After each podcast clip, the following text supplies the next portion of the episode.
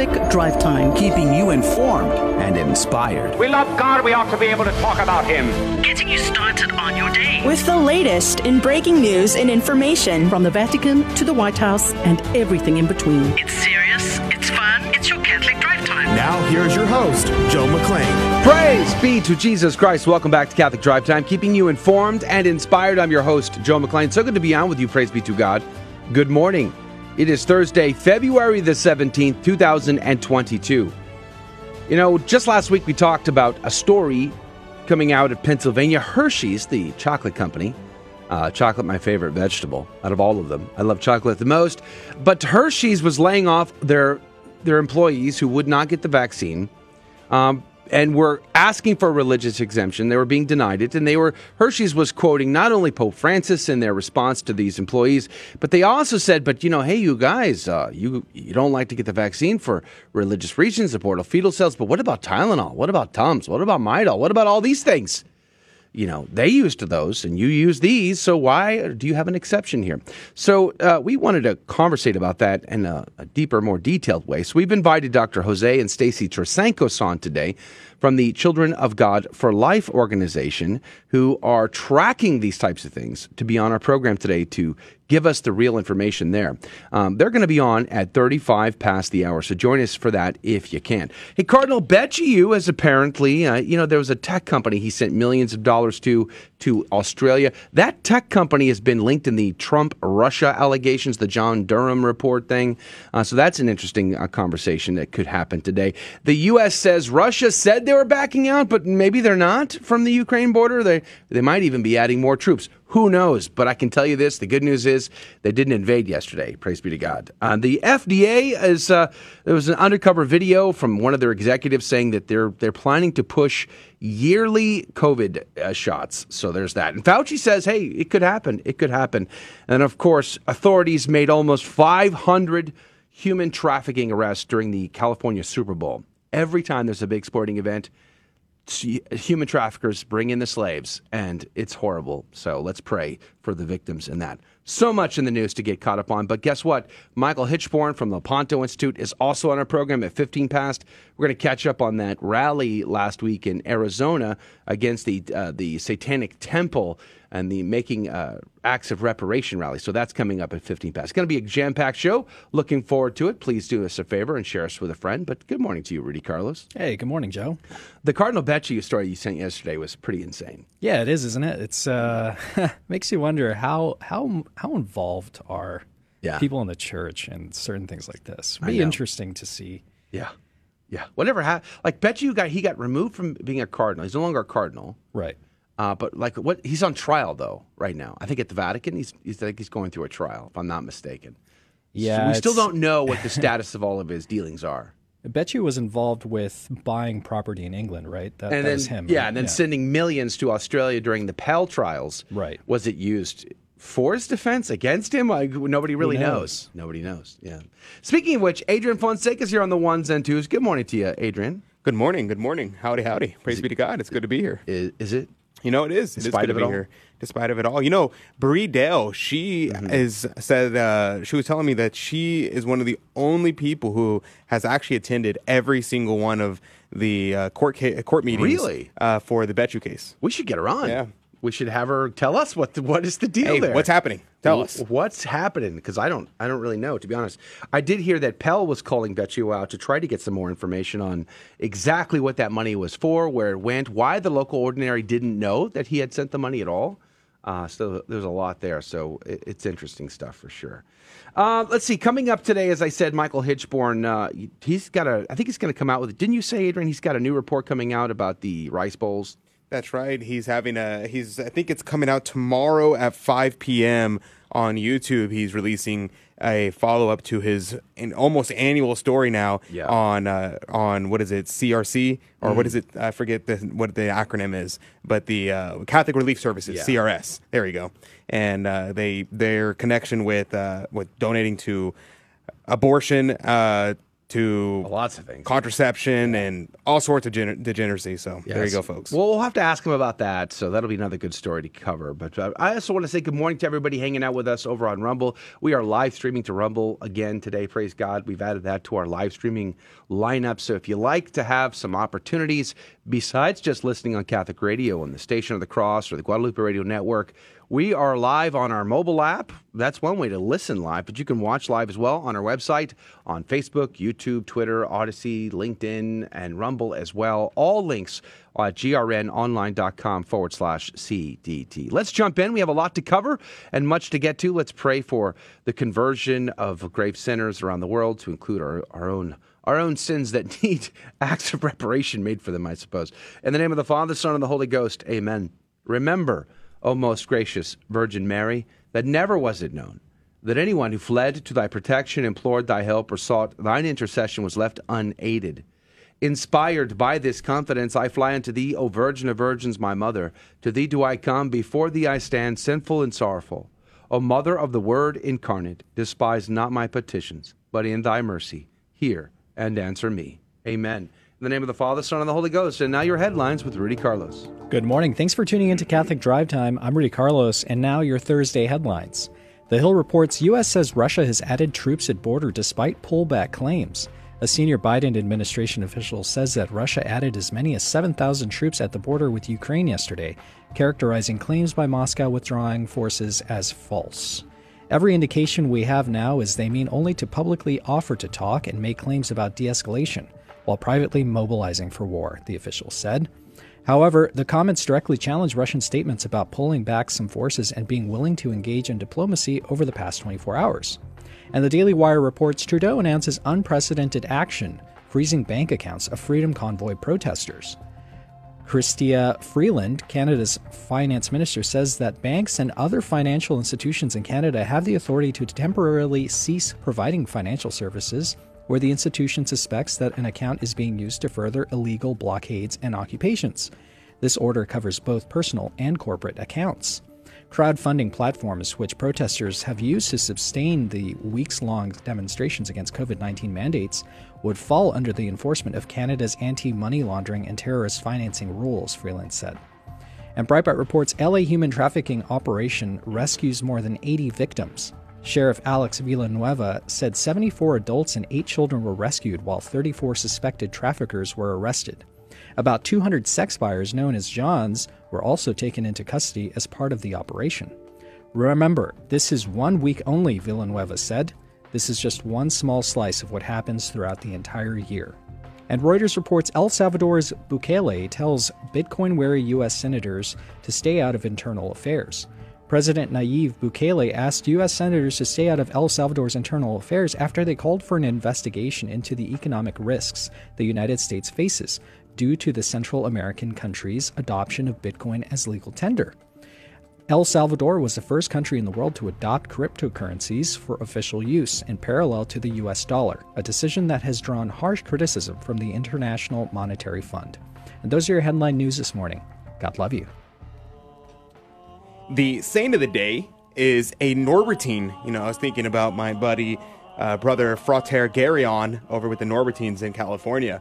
The saint of the day is Saint Evermode. He was born in 1100, and Evermode Oprem, or Norbertine, was one of the first premonasterians, which is a Norbertine, it's another name for the Norbertines, a canon regular, and became the lifelong companion of Saint Norbert, who founded the order of in France in 1120. Evermode was born in Belgium after hearing Norbert preach in the city of Cambria. He decided to join him. He accompanied Norbert to Antwerp and then in 1126 to the half pagan town of Magdeburg, where Norbert had been named as bishop.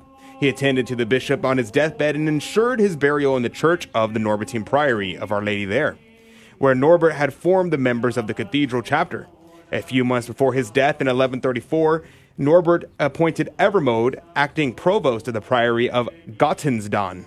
In 1138, Evermode was elected as the provost of the priory of Our Lady of Magdeburg, and in this post he oversaw the foundation of the new pro, uh, pre-monasterians communities in Havelsburg, Jericho, Qualdenberg, and Pold, serving in that post until 1154 when he was named the Bishop of Ratzburg. The first since the, the first since its destruction by the Wends in 1066, he formed the newly named cathedral chapter of the diocese into the pre-monasterian community.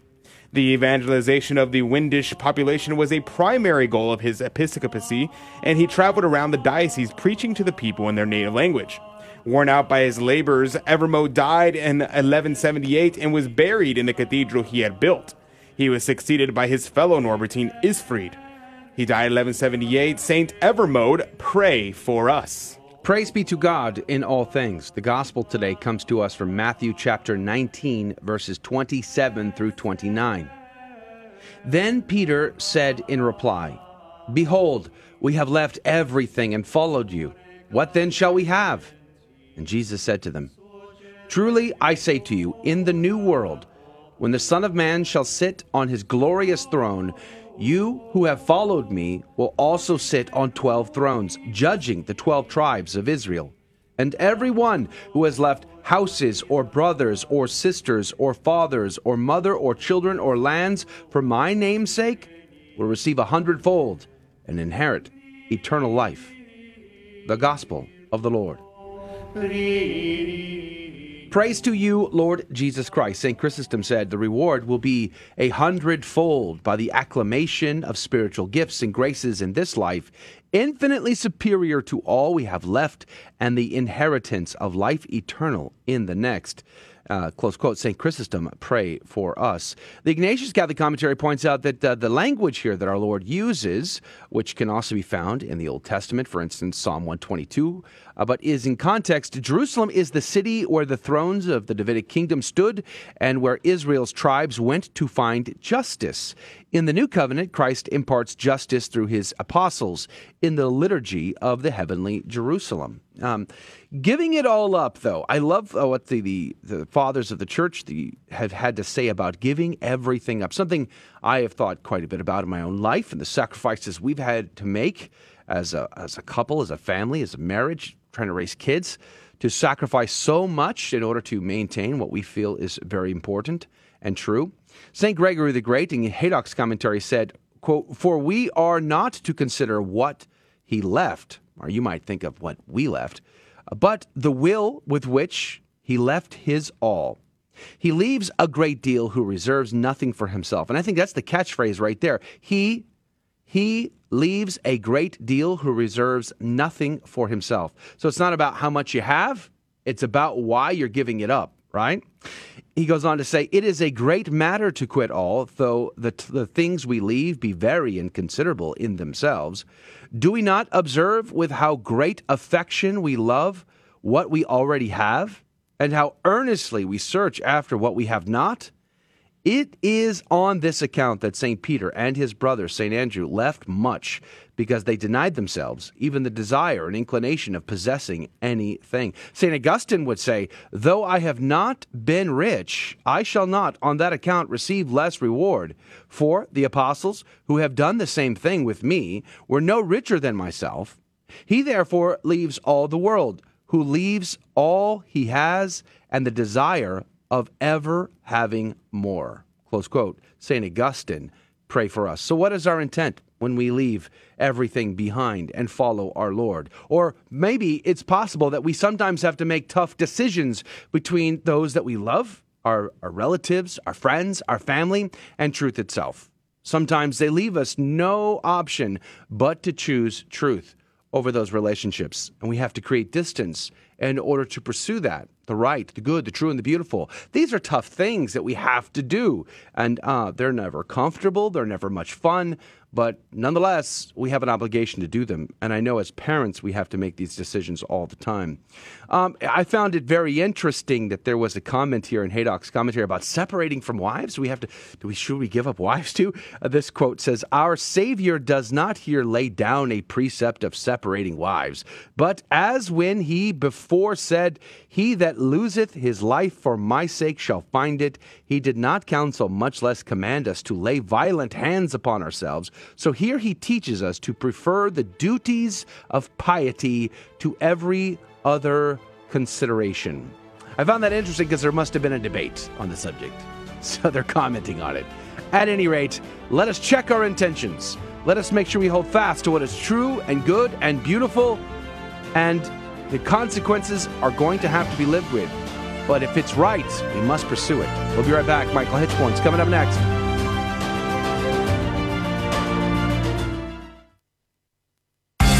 A popular objection to Jesus' resurrection is that it's merely a ripoff of pagan myths about resurrected deities. Should this be a cause of alarm? I don't think so, for a couple of reasons. First, Christians couldn't have copied from pagan myths because the idea of resurrection as a new embodied life after death was foreign to the pagan worldview. Recall how the Athenians scoffed at Paul's preaching on the resurrection in Acts 17. Second, the majority of the alleged parallels are bogus. The deities never really rise from the dead. The spirit of the Greek god Attis entered into a pine tree after his death, and the Egyptian god Osiris merely reigned as king of the underworld. So, to my Christian friends, no need to fret. Our belief in Jesus' resurrection didn't come from pagan myths. I'm Karlo Broussard with a ready reason for Catholic Answers, Catholic.com. Hello, how would you like a chance to win a Mercedes Benz? What's up with the accent, Dave? Oh, hey, Sissel. Just putting on a posh accent because this year with the GRN, we're raffling off a pretty. Oh, you mean the 2022 Mercedes Benz GLA 250? That's right. And that all listeners need to do to get their tickets is to contact their general manager or visit grnonline.com forward slash raffle, and that all the funds raised go to the GRN. Tickets are only one for $25 or five for 100 Yeah, pretty much. Oh, I took over your spot again, didn't I? Well, it was probably for the best. Cheerio! Praise be to Jesus Christ. Welcome back to Catholic Drive Time, keeping you informed and inspired. I'm your host, Joe McClain. So good to be on with you. Praise be to God. Good morning.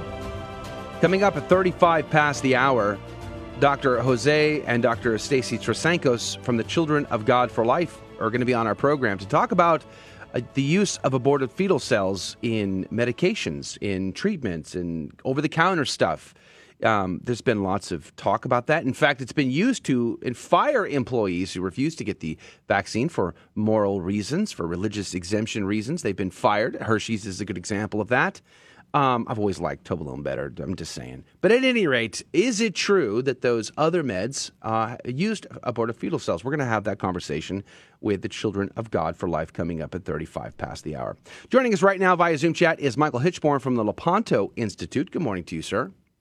Good morning to you, and thank you for having me on. Praise be to God. I was it. It was the week before last, if, if I'm not mistaken. We had uh, um, our friend Jesse Romero on the program to talk about that rally out in Arizona when the uh, the the Satanic Temple came to do, I guess, a conference. You were there. Uh, tell us about it.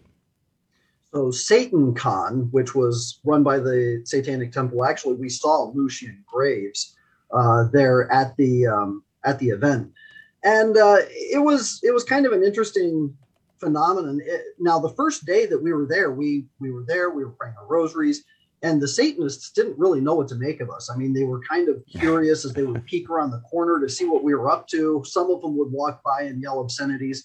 Um, but what was what was interesting is that halfway through uh, the second rosary that I was praying, I looked down and my crucifix had snapped in half. Um, wow! I didn't touch it. Nothing, uh, you know, nothing hit it. It just, it was just broken. Uh, so that was interesting. And then uh, one another lady that was there, she had a box of rosaries, a sealed box. It was closed. Uh, there were rosaries in a pouch inside that box. And when she went to pull out one of the rosaries that was in one of those pouches, it was nothing but a, a bag of beads. Uh, the, really? Um, yeah, the cord on the inside had snapped and all the beads were loose. So uh, there was definitely some kind of uh, uh, spiritual warfare for sure going on. So we continued to pray and make those rosaries of reparation. Uh, they definitely came out and tried throwing hexes or whatever at us. Uh, we prayed um, uh, binding prayers and and we prayed prayers of protection for from Our Lady and from our mm. Lord to protect us from from hexes specifically.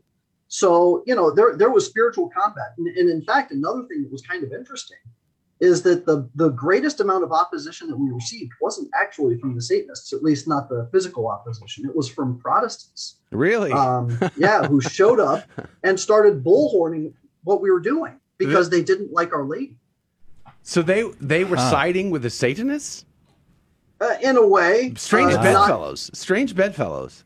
Yeah, exactly, exactly. You know, it's funny that you mentioned that because you know I've I've gone to rosary rallies, public square rosary rallies with the TFP uh, many times, and it's very amusing because without fail, at least a number of these cases, the Protestants will show up and they'll start siding with whoever we're against. It's happened at drag queen shows. It's happened at all sorts of things. And the reasoning they give is like, oh, well, you're just as bad as them. You're worshiping uh, the Blessed Virgin Mary. You you have the your image of you're we're here to fight Satanists, yet you're worshiping idols. So here you're you're causing more problems. Um, and so they turn on us, and it's really diabolical. The the demons uh, incite this, and that's why we have to uh, pray to the angels when we're out there to protect us and to uh, disperse these kind of things. But I, I, it's not surprising to me at all that that happened. Um, tell me about the the actual event. So what actually ended up going down? I know Jesse said that he were they're planning they had a regiment of prayer, uh, but I also Mhm. I was seeing the pictures and I was blown away by the group that was there. I was honestly thinking it was not going to be a great turnout, to be honest. Uh, so tell me about it. How did it turn out? Uh, we had just about 300 people show up every single day, um, and uh, it was it was a fantastic event. I mean, quite honestly, it felt like a spiritual retreat. For three solid hours, uh, we were praying, alternating the Rosary. We played we, we prayed uh, the Litany of Humility, the Litany of uh, or the, the the Holy Face of Jesus. We prayed the uh, Chaplet of Saint Michael. Um, we prayed the Litany of Loretto. So, and and we also had uh, various psalms interspersed throughout, and and we prayed all of those things in sequence for three solid hours, uh, almost nonstop. Uh, in between, every once in a while, Jesse would ask one of, uh, you know, somebody like me or or uh, uh, some others to to stand up and just give kind of a a rallying cry or a a, a word of encouragement to keep people going so that they they didn't become fatigued. Uh, but people were there for the solid three hours. It was a fantastic event. It really was. Mr. Hichborn, uh, when we talked to Jesse Romero, I think that must have been a week ago or maybe two weeks before, um, he mentioned that the hierarchy was encouraging uh, priests and stuff to stay within the, the church and do what they can from a distance. Did you was that your experience? Did you see any hierarchy out there? Any priests uh, at, at the at the rally? Not local. Um, we did.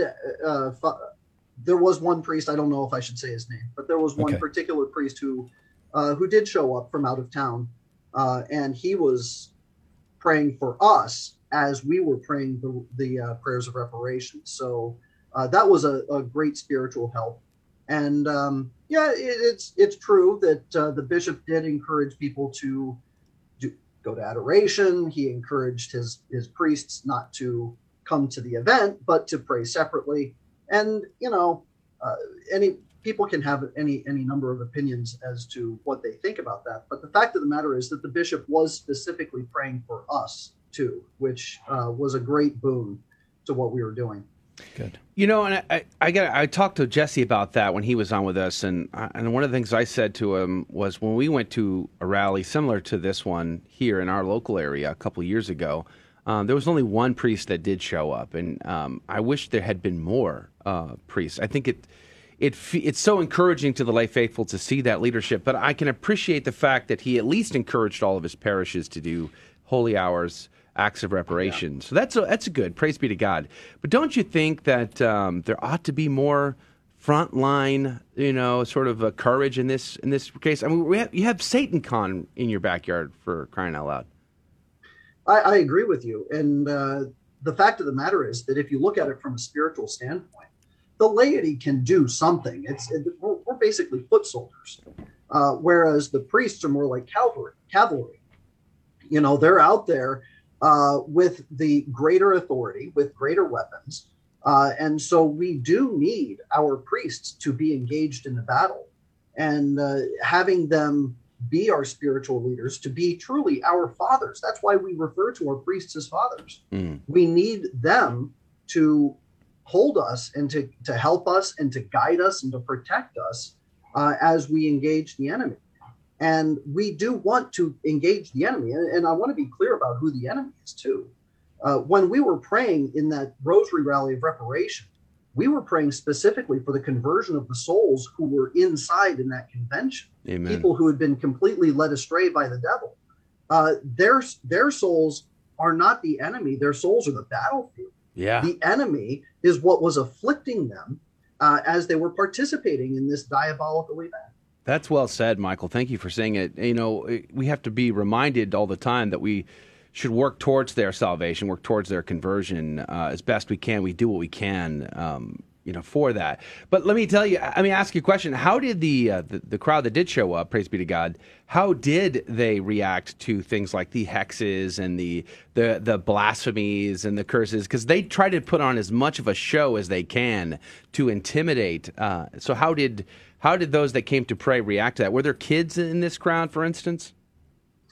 I didn't see any children. I, I did see a lot of young adults. Um, in terms of the participation, I, I think that uh, the number that I saw was that about a thousand people participated in this That's convention. amazing. Oh, And in the convention, not the Yeah, not in the convention. What about Yeah. the? How many showed up again for the prayer rally? maybe a handful, five. Uh, they they really did not come near us. No, I meant on your was- side. How many on your side again? Oh, on our side, about three hundred. Oh, okay. Yeah. Praise God. Yeah. And uh, and as far as they go, because you know, I, I remember praying also in front of the largest abortion mill in the United States uh, years ago, and there was a gentleman out there uh, praying hexes on all of us.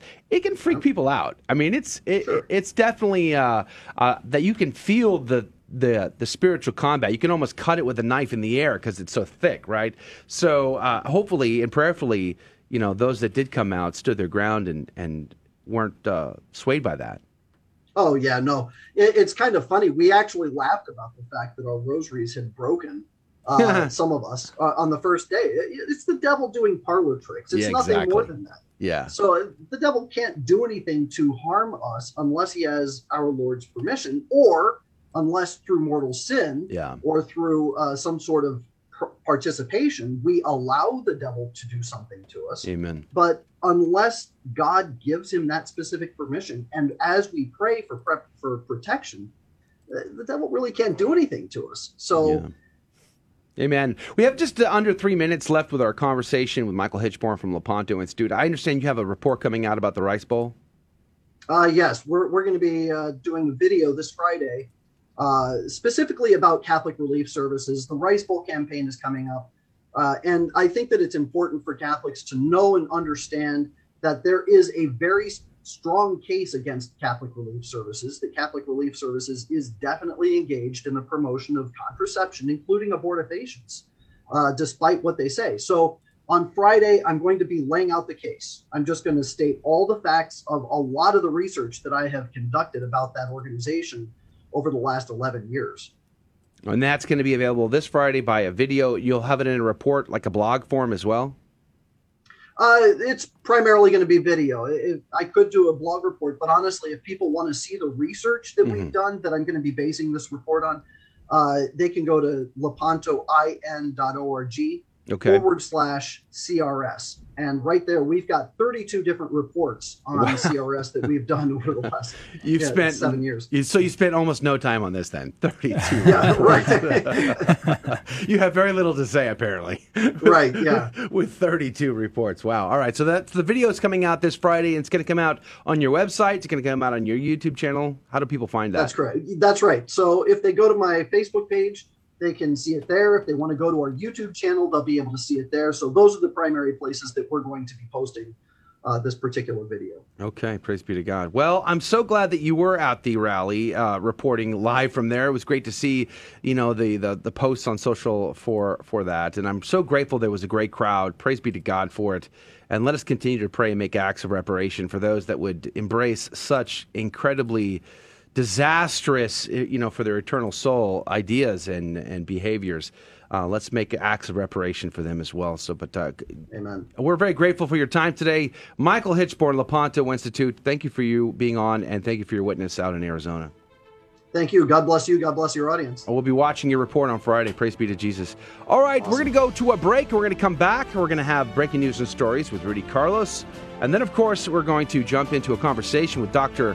Jose and Dr. Stacy Trasancos from the Children of God for Life about abortal, aborted fetal cells used in over the counter meds. That's coming up. Don't go anywhere. Catholic Drive Time. We'll be right back. Between now and February 21st, the GRN is raffling off a 2022 GLA 250 in midnight black. And this sweet beauty of a car can be all yours by going to grnonline.com and purchasing five tickets for $100 or $25 for one. All proceeds support Catholic radio on the GRN. Now that's a deal that's all right, all right, all right. This is Dale Ahlquist with a Chesterton Minute. Have you ever heard the expression free love? Do you know what it means? It means false love. True love does not want to be free. It wants to bind itself. It wants to give everything and forever. It wants to make a vow, a promise that it will keep. G.K. Chesterton says the man who makes a vow makes an appointment with himself at some distant time or place. The question is, will he keep the vow? That's the adventure. The perils and the punishment must be real. If I bet, I must be made to pay, or there's no poetry in betting. If I challenge, I must be made to fight, or there's no poetry in challenging. And if I vow to be faithful, I must be cursed when I'm unfaithful or there's no fun in vowing. Want more than a minute? Chesterton.org. Welcome back to Catholic Drive Time, keeping you informed and inspired. I'm Rudy Carlos, and now more headlines. One American News reports Russian aircraft came close to U.S. military planes over Mediterranean, according to the Pentagon. According to the Pentagon, Russian aircraft came close to three U.S. Navy planes in the Mediterranean Sea over the weekend. While no one was hurt, interactions such as these could result in miscalculations and mistakes that lead to more dangerous outcomes, said Pentagon spokesperson Captain Mike Kafka. And LifeSite News reports Vatican's vaccine mandate violates code of bioethics and must end now, COVID 19 expert says. In an interview, Dr. Peter McCullough, a leading authority on COVID 19, called on the Vatican to drop its vaccine advocacy, warning that its position on jabs make it, makes it complicit in vaccine deaths and violation of a critical code of bioethics. The Vatican teaches that the vaccination is not a rule or a moral obligation, but mandates all of its employees to be fully vaccinated in violation of the Nuremberg Code, which rules out coercion or threat of reprisal for medical treatment. On the abnormally high statistics of deaths related to the vaccine, he states that as we sit here today, we're at 21,000 deaths in our CDC vaccine safety reporting system. So I'm telling you, death under no circumstance can be considered rare. Now, the correct way to describe this is that this is the most dangerous and lethal biological product ever used in human history. Period. Unquote. The Blaze reports auto customers flabbergasted to see jacked up car prices at dealerships amid inflation auto industry crisis. We're going to be like Cuba soon. Some car dealerships are reportedly marking up MSRP as high as 40% in response to auto shortages and ongoing inflation. A report detailed several visits to area uh, dealerships in which salespeople are marking up prices of vehicles in order to make up for money lost due to low inventory, supply chain issues, and inflation under President Joe Biden. An unnamed customer at All American Ford in Old Bridge, New Jersey, told the outlet, We're going to be like Cuba soon no new cars, and we're all going to be driving 57 Chevys. That sounds like fun to me. And the AP reports Oklahoma abortion providers see huge influx of Texas women. Two abortion providers in Oklahoma said Tuesday that they're still seeing a massive influx of women from Texas who want to terminate their pregnancies after Texas last year passed the most restrictive anti abortion law in the United States in decades. Our phones have not stopped ringing in the past six months, said Rebecca Tong, a co executive director of Trust Women, we're being forced to turn people away in what she deems is a desperate situation for women. Oklahoma lawmakers are introducing more than a dozen bills this year to further restrict or prohibit abortions in Oklahoma, uh, including measures that make it a felony uh, to perform or receive an abortion. And those are your headline news this morning. God love you. Praise be to God in all things. Thank you, Rudy, for keeping us up to date. Uh, you know, I failed to mention the top of the hour. Sometimes I do that. Uh, I don't intend to, but it's just the way it goes. Uh, you are going to get an opportunity coming up. I think Monday, if I'm not mistaken, Monday is the last day uh, for the car raffle. So your last chance to get in on a brand new Mercedes is coming to a close very quickly now. You only have a few days left. So if you would like to win a brand new Mercedes, what you need to do is get your car raffle tickets in quickly. Go to grnonline.com forward slash. Uh, no, don't go forward slash. Just go to grnonline.com. Scroll down till you see the black Mercedes. Click on that. You'll find the rules. You'll be able to purchase tickets and all of that. The proceeds go to support our Catholic Radio apostolate, so we'd be very grateful. But you may win a very cool car. It's a beautiful car, GLA 250 in night black, and we'll be drawing the winner out, I think, at the end of next week. Go to grnonline.com for the details. You know, uh, Adrian, I'm sharing my desktop here. There is a story. We're trying to get Dr. Stacy Trasancos and Dr. Jose Trasancos from the Children of God on for life.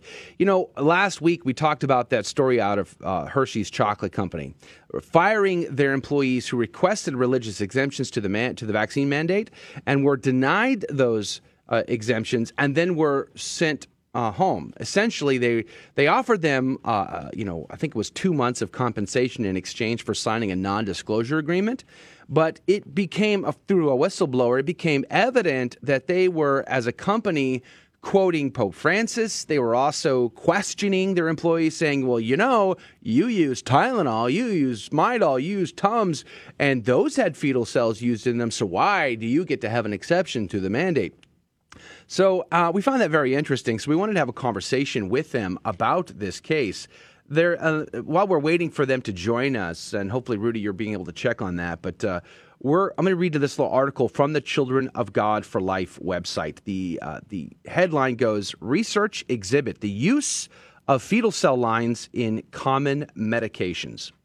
There is a case being litigated that brings the issue of coercively questioning employees about their medications before a court of law.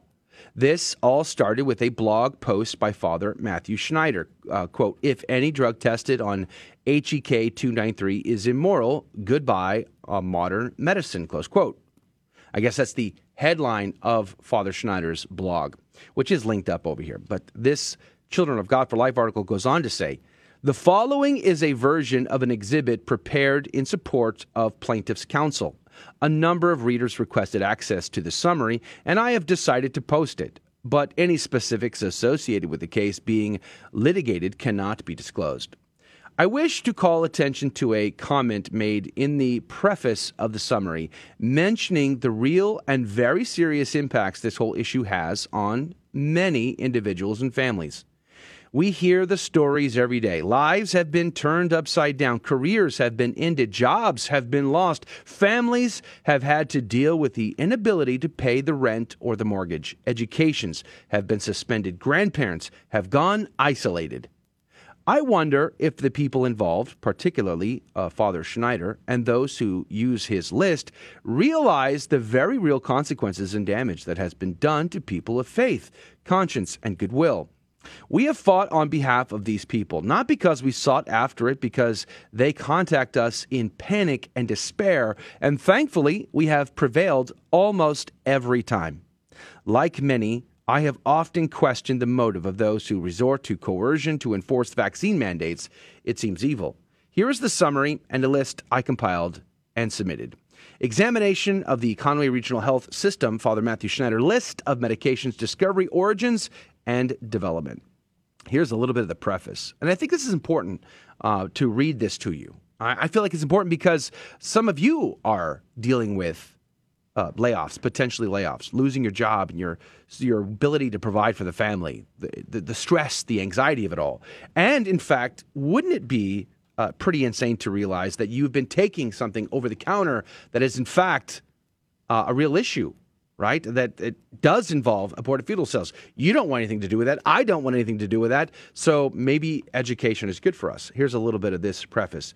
Um, the origin of this uh, list dates back to a blog post written by Father, Father Matthew Schneider, as we said, in January of 2021. The post originally appeared on his personal blog. We already mentioned the headline. The blog post was not imminently no.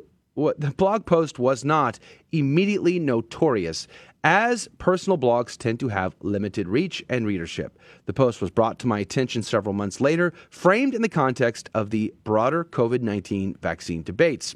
Father Schneider's intent was to point out hypocrisy and inconsistency on the part of those that took an absolute position on the question of morality of the use of aborted fetal cells, uh, their lines in the foundational research, development, and testing of the three authorized COVID 19 vaccines. A statement of equivalence was made that a great many prescription and OTC or over the counter medications in common use were tested using fetal cell lines in the same manner as the three authorized COVID 19 vaccines. The research and development teams for the individual vaccine candidates all leveraged a common body of work funded by the National Institute of Health and the National Institute of Allergy and Infectious Diseases. That's uh, Fauci's organization. That being the foundational research leading to the synthesis of the SARS CoV 2 S1 and S2 uh, subunit spike proteins. Good, that's a lot of jargon there. so, the body of work employed aborted fetal cell lines, specifically Freestyle 293, uh, as an expression medium for the subunit proteins. Uh, Rudy, did we are we able to get them on? Uh, looks like at this moment it might be that we have a no show. All right. Well, here's a, more of this article from the Children of God for Life. Moderna, Johnson and Johnson, and Pfizer all reference this work in the subsequent development of their vaccine candidates. Beyond that, all three companies used aborted fetal cell lines as expression media for development and testing purposes. Um, let me let me just skip up forward a little bit here. It says a thorough review of the use of aborted fetal cell lines in the research, development, and testing of the three authorized and one approved vaccine leads one to conclude that these vaccines would not exist but for the use of ab- aborted fetal cell lines. Now, that much we know already. I mean, that's already been known. That's why people have a moral objection. Um, maybe there's other reasons as well, but the primary moral objection is is we don't want to inject ourselves with something that used aborted fetal cells, and we have a conscience, uh, a conscientious objection to that, and we have a right to have that objection. And, and there's people like Hershey's, for instance, that are denying that. The real question becomes, what about all this other stuff? Um, let me skip down a little bit here. It says this argument and general line of thought has caused a great many of people of faith and goodwill a great deal of stress and upheaval in their lives, at times leading to the loss of careers and an indefinite suspension of education anguish over how to provide for their families. In the pages that follow, it is quite clear that the origins of the most most of the listed medications predate the availability of aborted fetal cell lines and cell strains. Did you get that? Because that's that's the punchline right there. In uh, in this research that's linked up here, Children of God for Life, we'll put it in the comments for our social feeds today. It is quite clear. I'm quoting. It is quite clear that the origins of most of the listed medications predate the availability of aborted fetal cell lines and cell strains. So the argument is now debunked. We'll be right back.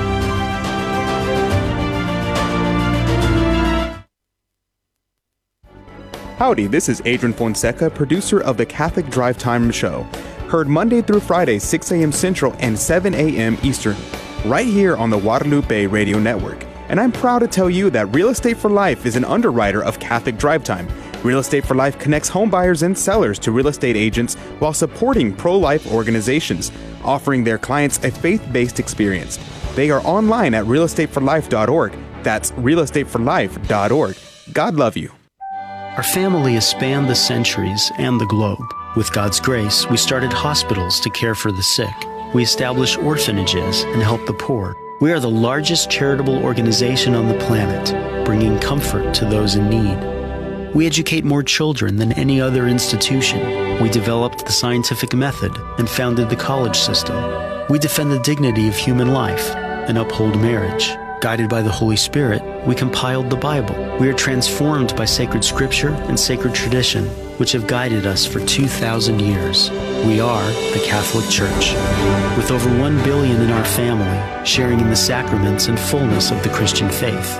Jesus started our church when he said to Peter, the first pope, You are rock, and upon this rock I will build my church. So if you've been away from the Catholic Church, we invite you to take another look. Visit CatholicsComeHome.org today. We are Catholic. Welcome home. Praise be to Jesus Christ. Welcome back to Catholic Drive Time, keeping you informed and inspired. I'm your host, Joe McClain. So good to be on with you. Praise be to God. Uh, we are going to try to rebook Dr. Stacy and uh, Jose Trasancos to talk about that story further. But I mean, that article is pretty detailed, and like I said, you can read it for yourself. There's a lot more information on their website. Children of God for Life is their organization. C O G F O R L I F E dot org, and uh, I will link to it as I said on the on the social feeds. But uh, there are, as I say, several stories in the news that are of great concern to me, and I'm sure they are to you as well. Here's one. I wonder. I wonder if maybe we'll, let's do a pop quiz. How about that? Hey, Rudy. Hey, Joe. Can you guess which cities have the highest inflations? that have suffered the most through inflation in America. If I remember correctly, reading this article. You read this article? I did. Then you're cheating. The whole point was you're not supposed to read. Okay, well, uh, I'll, I'll name a random one. Okay. Atlanta. Atlanta, Georgia. You're all Is that right? Very random there, Rudy. Very random.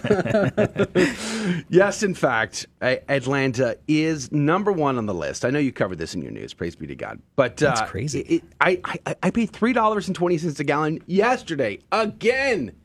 How much in the state of Texas? Three dollars and twenty cents, and that's for regular. I didn't even get the good stuff. I got That's what I was stuff. paying in California, Joe. I, can't. I can't sympathize. Like, listen.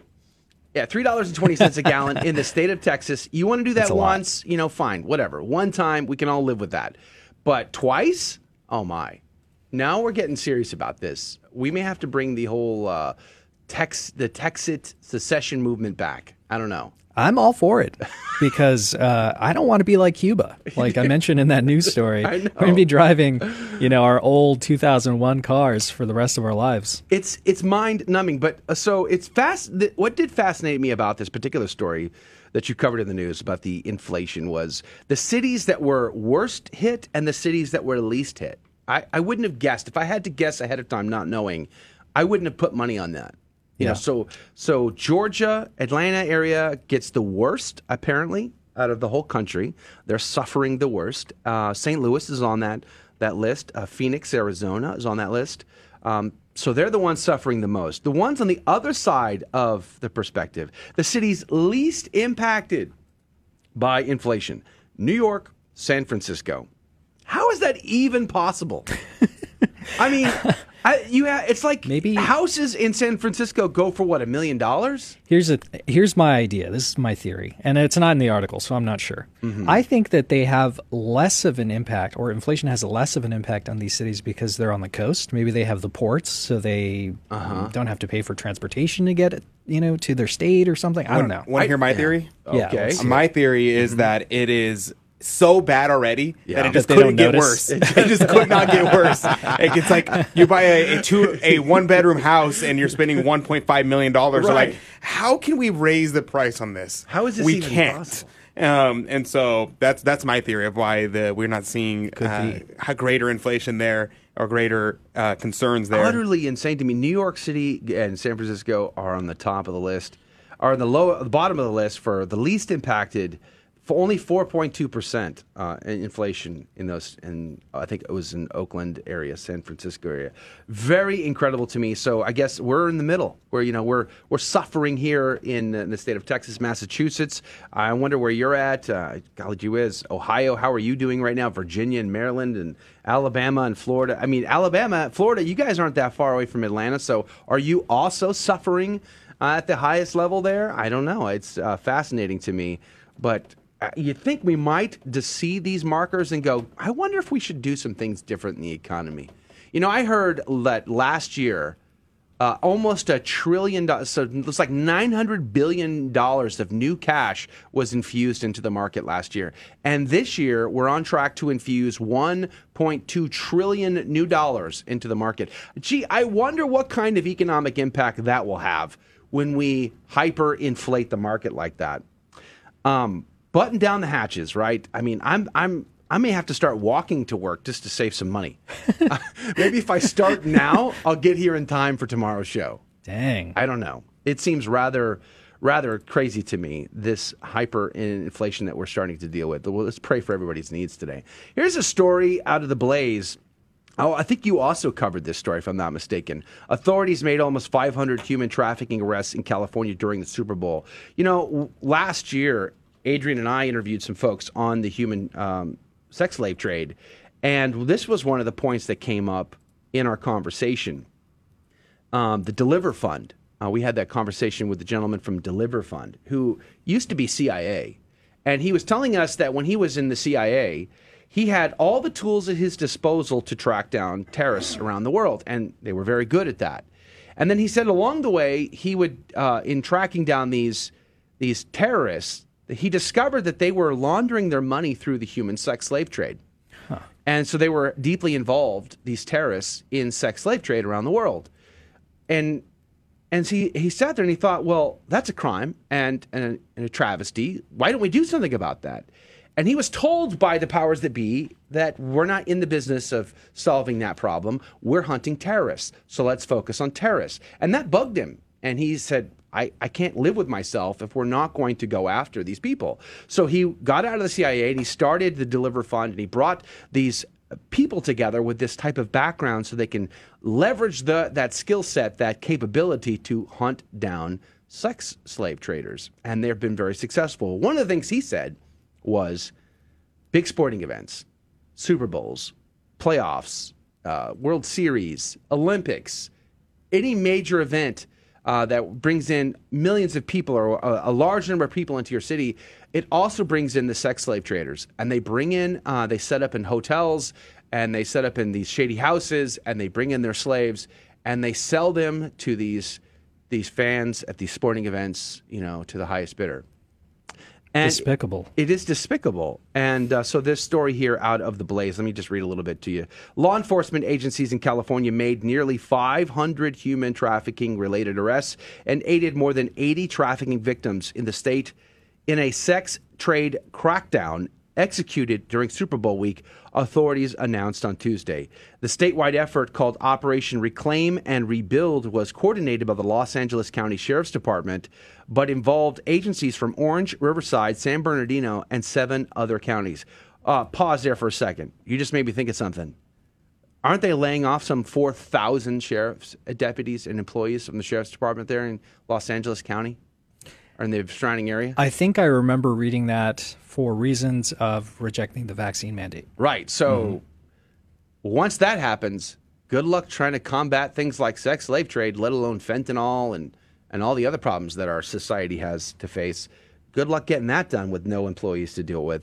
The article goes on to say in all, officials arrested 34 people suspected of trafficking or exploiting sex workers. 201 people were allegedly caught trying to buy or purchase this service, and hundreds more on other similar charges. Los Angeles County Sheriff Alex Villanueva said at a news conference, according to Los Angeles Times.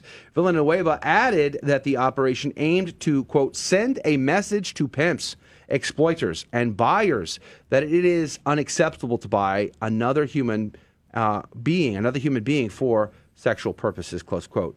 Um, yay and amen. It says in the week leading up to the big game at SoFi Stadium in Los Angeles, uh, loved all the mask wearing going down there, by the way, uh, from the celebrities. Um, that was going around the internet all weekend long. Investigators reportedly contacted 74 women and eight girls who were being victimized in illegal trade operations. Villanueva added those women and girls were then rescued, given shelter, and directed to resources to help them recover from any abuses they suffered. You know, this kind of reminds me of the conversation we had uh, not all that long ago, really, with that uh, young lady who's involved in that organization in San Diego helping these victims, you know, try to recover from this life. And one of the things she said was, they're so damaged, they're so hurt, they're so broken by this that they're they're going to be living with that emotional uh, wreckage for the rest of their life, even though they go to counseling. Yeah, I would imagine it's just such a traumatic thing to be yeah. in part of. And there's stories too of you know young children being taken from their parents or sold off, and their whole entire existence is this. Could you imagine? It's so sad. It's it's utterly. I mean, the thought.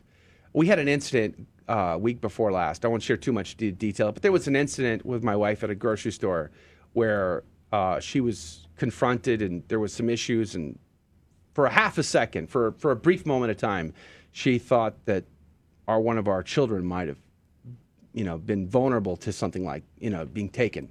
Wow. And um, the thought about that, just like you know, as dad, I'm like, you know, where's my shotgun? I mean, like, Yeah. you know, I mean, it, it's it's a reality. You know, I, we how often you know we joke about this all the time. Like when I was a kid.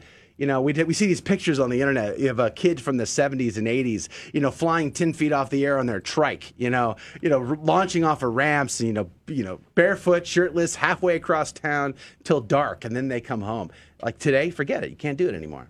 No, It's a kids, different world. Kids can't play in the in the front uh, Yeah. side of the Not- yard. you know, uh, they can't do anything. Not unsupervised. No. You know, we ha- I, we have to be out there to kind of keep an eye on things. Um, me and the neighbor next to us are very good about that, but it's a different world. It really is. You know, and there it's hard to believe, but it's true. There are so many people. I mean, I can't remember what the number is, but it's a tragic amount of human persons in slavery at this very moment. Uh, not only in the sex slave trade here in the United States and Europe and beyond Asia, but also uh, there are many Africans still being sold in slave markets in, in the northern coast of Africa right now. And how often do we hear about this sort of thing? Hardly I mean, ever. Ever. Yeah. I mean, this story just comes out, you know, I don't know. This is the first time I've heard it in, in the entire year, but it happens Yeah. every single day. Utterly tragic, utterly tragic. So let's pray for the victims. Let's pray that for their rescue and for their healing. Let's pray for justice for the traffickers, a conversion of heart for sure, but justice to be to be had as well. So let's pray for that. But that's going to do it for the first hour of our program. Thank you all for joining us and being a part of it. Today is the day I send out the email to the CDT insiders. So if you would like to get exclusive content uh, from us, well, allow us to harass your inbox, and you can do that on our website. Go to grnonline.com forward slash CDT. You can look for the CDT Insider email list. Click that link. It's super easy, it's fast. We're going to send you a, a powerful talk right away just to say thank you for signing up to the list. But I'll be sending out that email later today. And I think I'm going to have a send you a talk I just gave over the weekend about praying for our enemies. Go to grnonline.com forward slash CDT. Sign up to our email list today. We'll see you back here tomorrow morning. God love you and God bless you.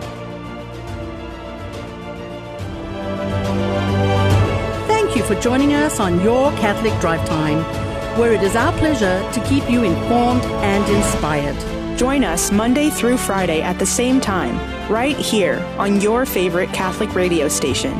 Don't forget to connect with us. Just go to facebook.com forward slash Catholic Drive Time. Again, that's facebook.com forward slash Catholic Drive Time. Be sure to share more than just us today. Share Jesus with everyone you meet. Bye now, and God love you.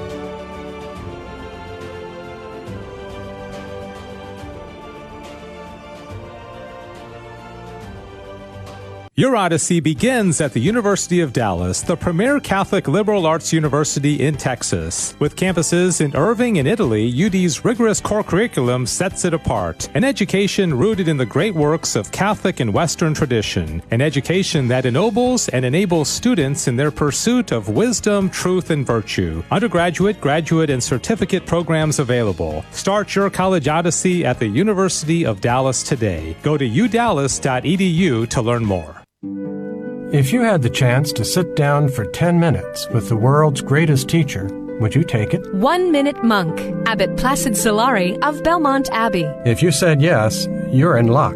Go, take out your Bible, and you can spend 10 minutes or even more with the Spirit of the living God.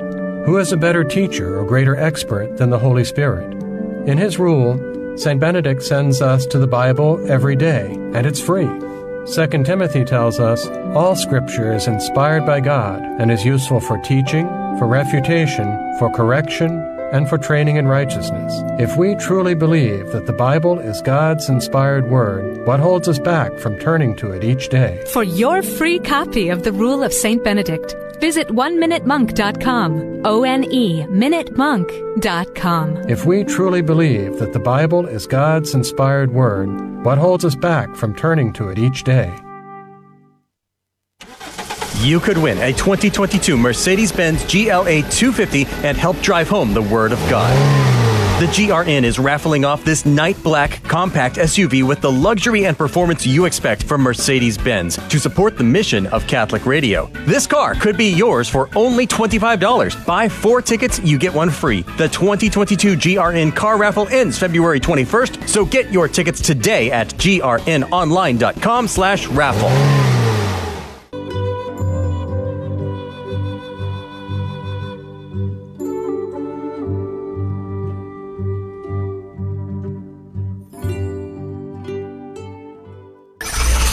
Welcome to your Catholic Drive Time, keeping you informed and inspired. We love God, we ought to be able to talk about Him. Getting you started on your day. With the latest in breaking news and information from the Vatican to the White House and everything in between. It's serious, it's fun, it's your Catholic Drive Time. Now, here's your host, Joe McClain. Praise be to Jesus Christ. Welcome back to Catholic Drive Time, keeping you informed and inspired. I'm your host, Joe McClain. So good to be on with you. Praise be to God. Good morning. It is Thursday, February. Fe- February. How do you say February? February. February. Fe- February. Fe- February. It is the 17th after of this month. That's what it is. Uh, praise be to God. Good morning. We're gonna have a great hour. Glad to be on with you. We're gonna have a good news story. We're gonna have Saint of the Day, Gospel of the Day, plus our game show, Fear and Trembling. New prize this week. Praise be to Jesus. We're excited. We're gonna be giving that away tomorrow. So you're gonna get three chances today. You'll get three chances tomorrow. So the way to get on is to be our first caller at 15 past the hour. So be ready to dial the phone number when I give it to you. But secret pro tip here don't tell anybody I told you this, but you could get the phone number early on our website. It's possible to call in early and sit on hold. It is possible if that's what you want. Otherwise, you have to wait until I give it to you. And that website is grnonline.com forward slash CDT. And by the way, today's the day I also send out the email to the CDT insiders. So I send exclusive content to our insiders, harassing your inbox every Thursday afternoon. And you can get in on that on our website as well, grnonline.com forward slash CDT. Good morning to you, Rudy Carlos. Good morning, Joe. Praise be to God. Uh, good news story today. Uh, hopefully, it's a real tear jerker. it, it it won't bring you to tears, but No? it'll it'll give you some awareness of what to look for. You know, I think I think this is a very common problem. So, look forward to uh, telling you about that. Also, I look forward to the uh, the email on Thursdays. You know, for Yeah. the CDT insiders, you get a lot of information on there. So- Amen. Praise So, make sure to sign up for that.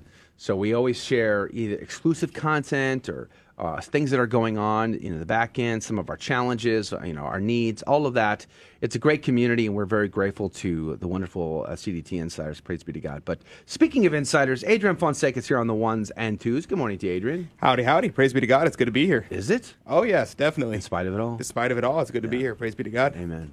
It's a good day to be alive. And, uh, you know, I'm looking forward to uh, to reading of what Cornelius Lapide has to say about the gospel today. Amen. I'm excited. Cornelius Lapide. St. Cornelius Lapide, Or according to my headcanon. now, uh, we, Not may- for public devotion. Maybe you know, maybe what we ought to do someday is actually do like a bio of Cornelius Lapide. Like we, Good idea. Uh, um, we hear the name a lot, but who is he? Where when when when did, was he? Where did he live? He was You some, know, just some guy. Did he like puppies, Probably ice not. cream? Like what were his passions? Right? You know, Jokes aside, we could start a lived in a for him. Yeah, Yeah, we could. it's true. Yeah. They lived in a, I think he lived in a cave. So probably no, no Hey, ice cream. now. Probably no ice cream. He was Was there blue Franciscan. you're was saying. there He was blue cheese in the cave? he was a Jesuit. Uh, praise be to God. All right, so maybe we should plan for that somehow. Maybe in the after show, either today or some other day, we'll, we'll maybe do something special for Cornelius, Cornelius a Lapide. But his commentary is coming up in the Gospel Reflection, which is something we like to do on the program, giving you an opportunity to dive deep. But just so you know, a little caveat here uh, truth in advertising. I'm using the option gospel today. I'm not using the main one. So if you go to Mass today and you hear the gospel, it's going to be different than the one I'm going to read to you. It's because I'm using the, the optional one because it's just a little shorter and I like it. I actually like it. So that's what's on the agenda. So we have, as I said, a lot to talk about. In the after show, which is the second half of this hour, we will chat with you about whatever you want to talk about. You drive that conversation, and the conversations were a lot of fun yesterday. So we're going to continue that. What do we we talked about food the whole time? We literally talked about pizza. The whole time. The whole time. I got a phone call from my mom afterwards. That's funny. But praise be to She God. wanted to know why I'm eating so much pizza. because you're hanging out with the wrong people these days. This is what happens when you hang out with bad crowds, guys. That's right. When you when you get in these in these bad uh, group of friends with these, I it's just you know bad friends. They just push you to do evil things like eat, pizza. pizza. twice a day. Twice a day. so careful who your friends well, are. I'm glad your mom didn't ask about the donuts. Oops. Ooh. Anyway, time to pray. It's time to jump in and pray for your needs, dear listener. Whatever whatever your needs are, we're going to be praying for you today. Let's do this. In the name of the Father, the Son, and the Holy Ghost. Amen. Remember, O most gracious Virgin Mary, that never was it known that anyone who fled to thy protection, implored thy help, or sought thine intercession was left unaided. Inspired by this confidence, I fly unto thee, O Virgin of Virgins, my mother. To thee do I come, before thee I stand, sinful and sorrowful. O Mother of the Word incarnate, despise not my petitions, but in thy mercy hear and answer me. Amen. In the name of the Father, the Son, and the Holy Ghost. And now your good news with Rudy Carlos. Welcome back to Catholic Drive Time, keeping you informed and inspired. I'm Rudy Carlos, and now your good news story for the day. You know, not all heroes wear capes. And according to today, Instacart shopper being hailed as a hero for likely saving elderly customers' life. When one Instacart employee decided to go on, on with her gut and out of her comfort zone, she may have saved a couple of lives in the process.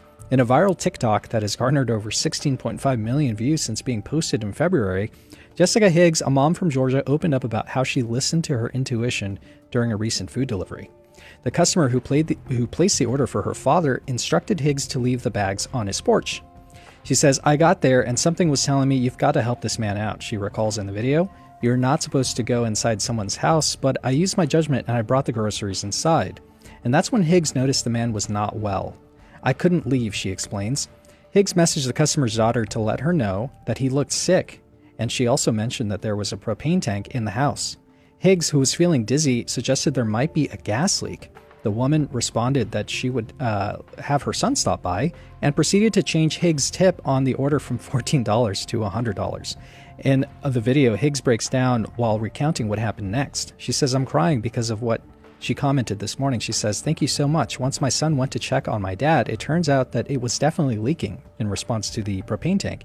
You definitely saved my dad's life and my younger son's life. I'm just an Instacart worker, Higgs continues through tears, but if you see something, say something. I'm so happy that I did. Hundreds of thousands of people have commented on Higgs' video, including model Bella Hadid and Disney star Dove Cameron. I don't have words uh, for for how much this has moved me. I'm so grateful that you exist, wrote Cameron. We are constantly inspired by the incredible people who choose to be Instacart shoppers, says Instacart, and intentionally make a positive impact in the lives of others. A rep for Instacart told Today Food, This story touched our hearts, and we are grateful for our shoppers like Jessica. The site notes that while propane in, uh, excuse me here, uh, in response to this propane tank uh, incident, propane is highly flammable and tanks should never be stored indoors. According to propane.com, symptoms of propane inhalation include nausea, dizziness, headaches, and irregular heartbeat. Significant exposure can lead to death. The site notes that while propane in its natural state is odorless, companies add a chemical to uh, to make it smell like a rotten egg or a skunk smell, so that leaks can be detected. And that's really good news. God love you.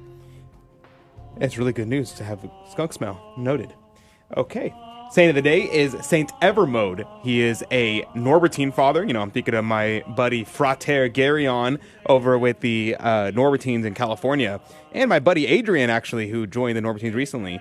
And let's so anyway, uh, born in 1100, Saint Evermode was an Oprem or a Norbertine. He was one of the first pre-monasterians, which are Norbertines, and became the lifelong companion of Saint Norbert, who founded the order in France in 1120.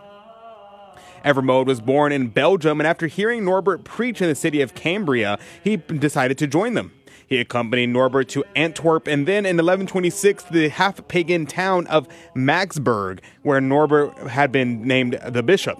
He attended to the bishop on his deathbed and ensured his burial in the church of the Norbertine Priory of Our Lady, which Norbert had formed from the members of the cathedral chapter.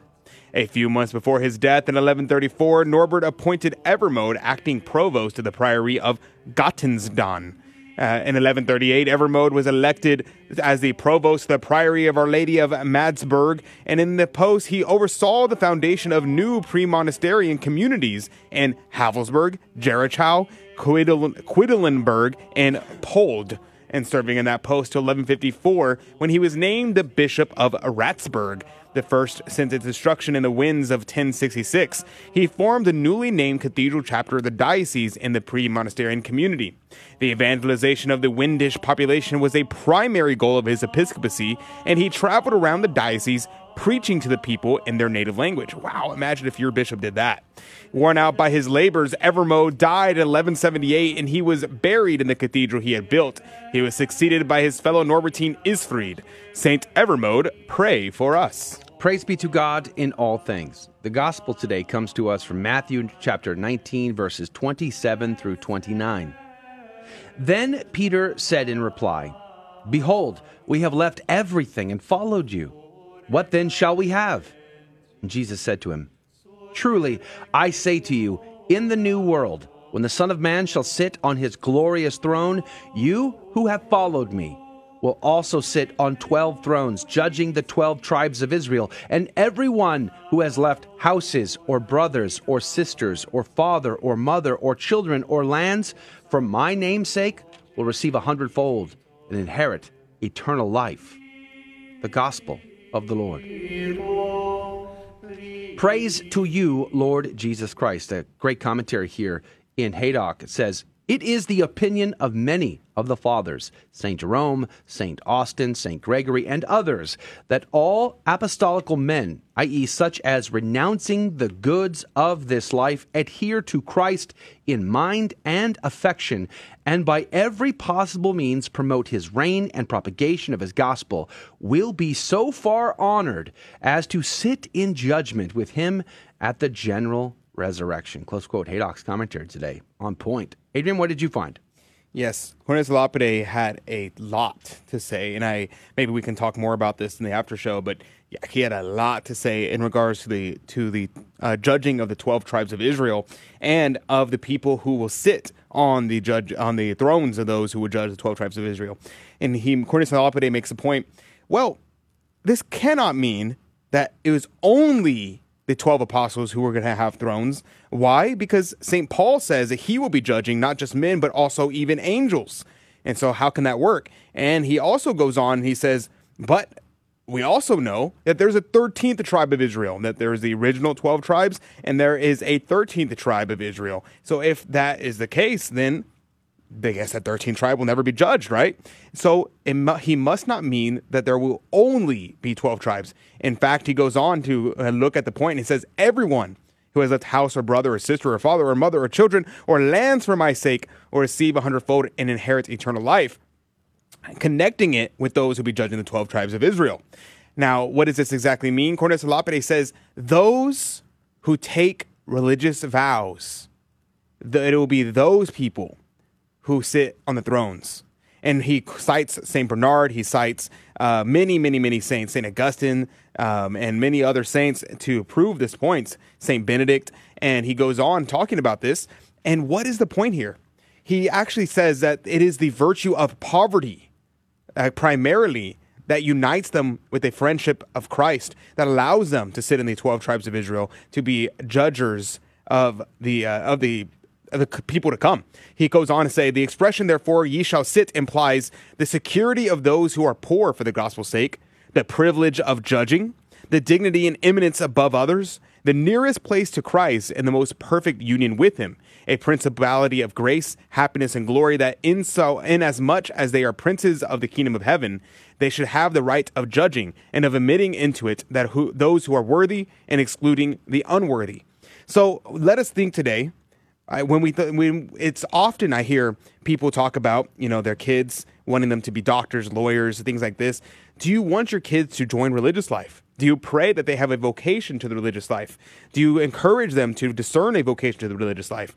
Because think about the son, the uh, mother of the sons of Zebedee. What do they do? She's like, "Oh, will they have a great place for? Do you have a good place for my son and in your kingdom?" Do we ask that of our Lord? Do we ask our Lord, is do, will you have a place for our for my kids in your kingdom? Will they sit on the thrones of Israel? Because remember, heaven is in fact a hierarchy, and those in religious life, those who take the evangelical uh, uh, virtues of poverty, chastity, and obedience, those people will have a greater place in heaven should they be saved. Of course, they're not guaranteed salvation, but those who take those vows will have a greater place in heaven if they are faithful to those vows. So let's encourage our kids, let's encourage our family members, let's encourage vocation to live this life because we want what's best for them. And what's best for them will be the highest place in heaven for them, will be that vocation.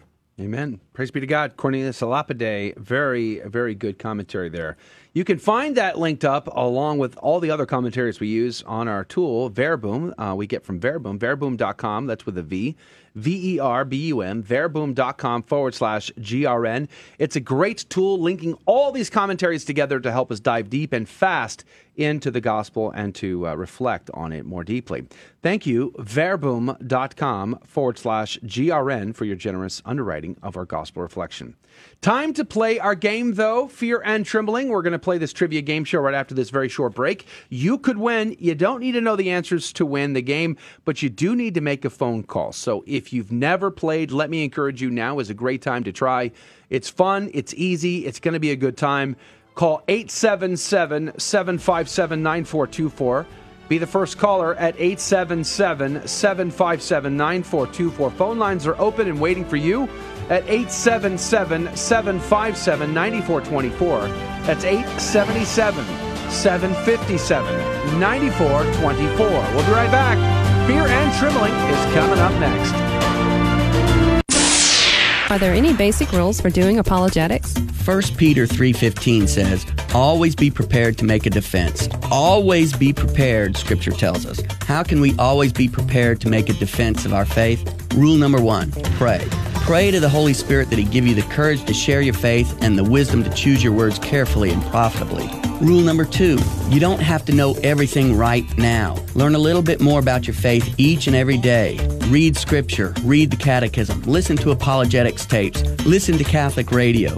Learn a little bit at a time. Rule number three, Luke 5, verse 10. Do not be afraid, henceforth you will be catching men. Jesus said this to Peter, but he's also saying it to us. Will you make mistakes and get into tight spots when you start sharing your faith with others? Yes, of course you will. But Peter made mistakes and he got into tight spots. Yet Jesus told Peter not to be afraid. Why? Because if we are sincere in our desire to share the truth with others, to share Jesus Christ with others, then Jesus will find a way to make good come from even our mistakes. Rule number four always view a question about your faith or even an attack on your faith as an opportunity, an opportunity to share the truth. Rule number five don't get frustrated. Catholics often get frustrated by what I call the doctrinal dance. You get asked about purgatory, Mary, the Pope, sacraments, all in rapid fire succession.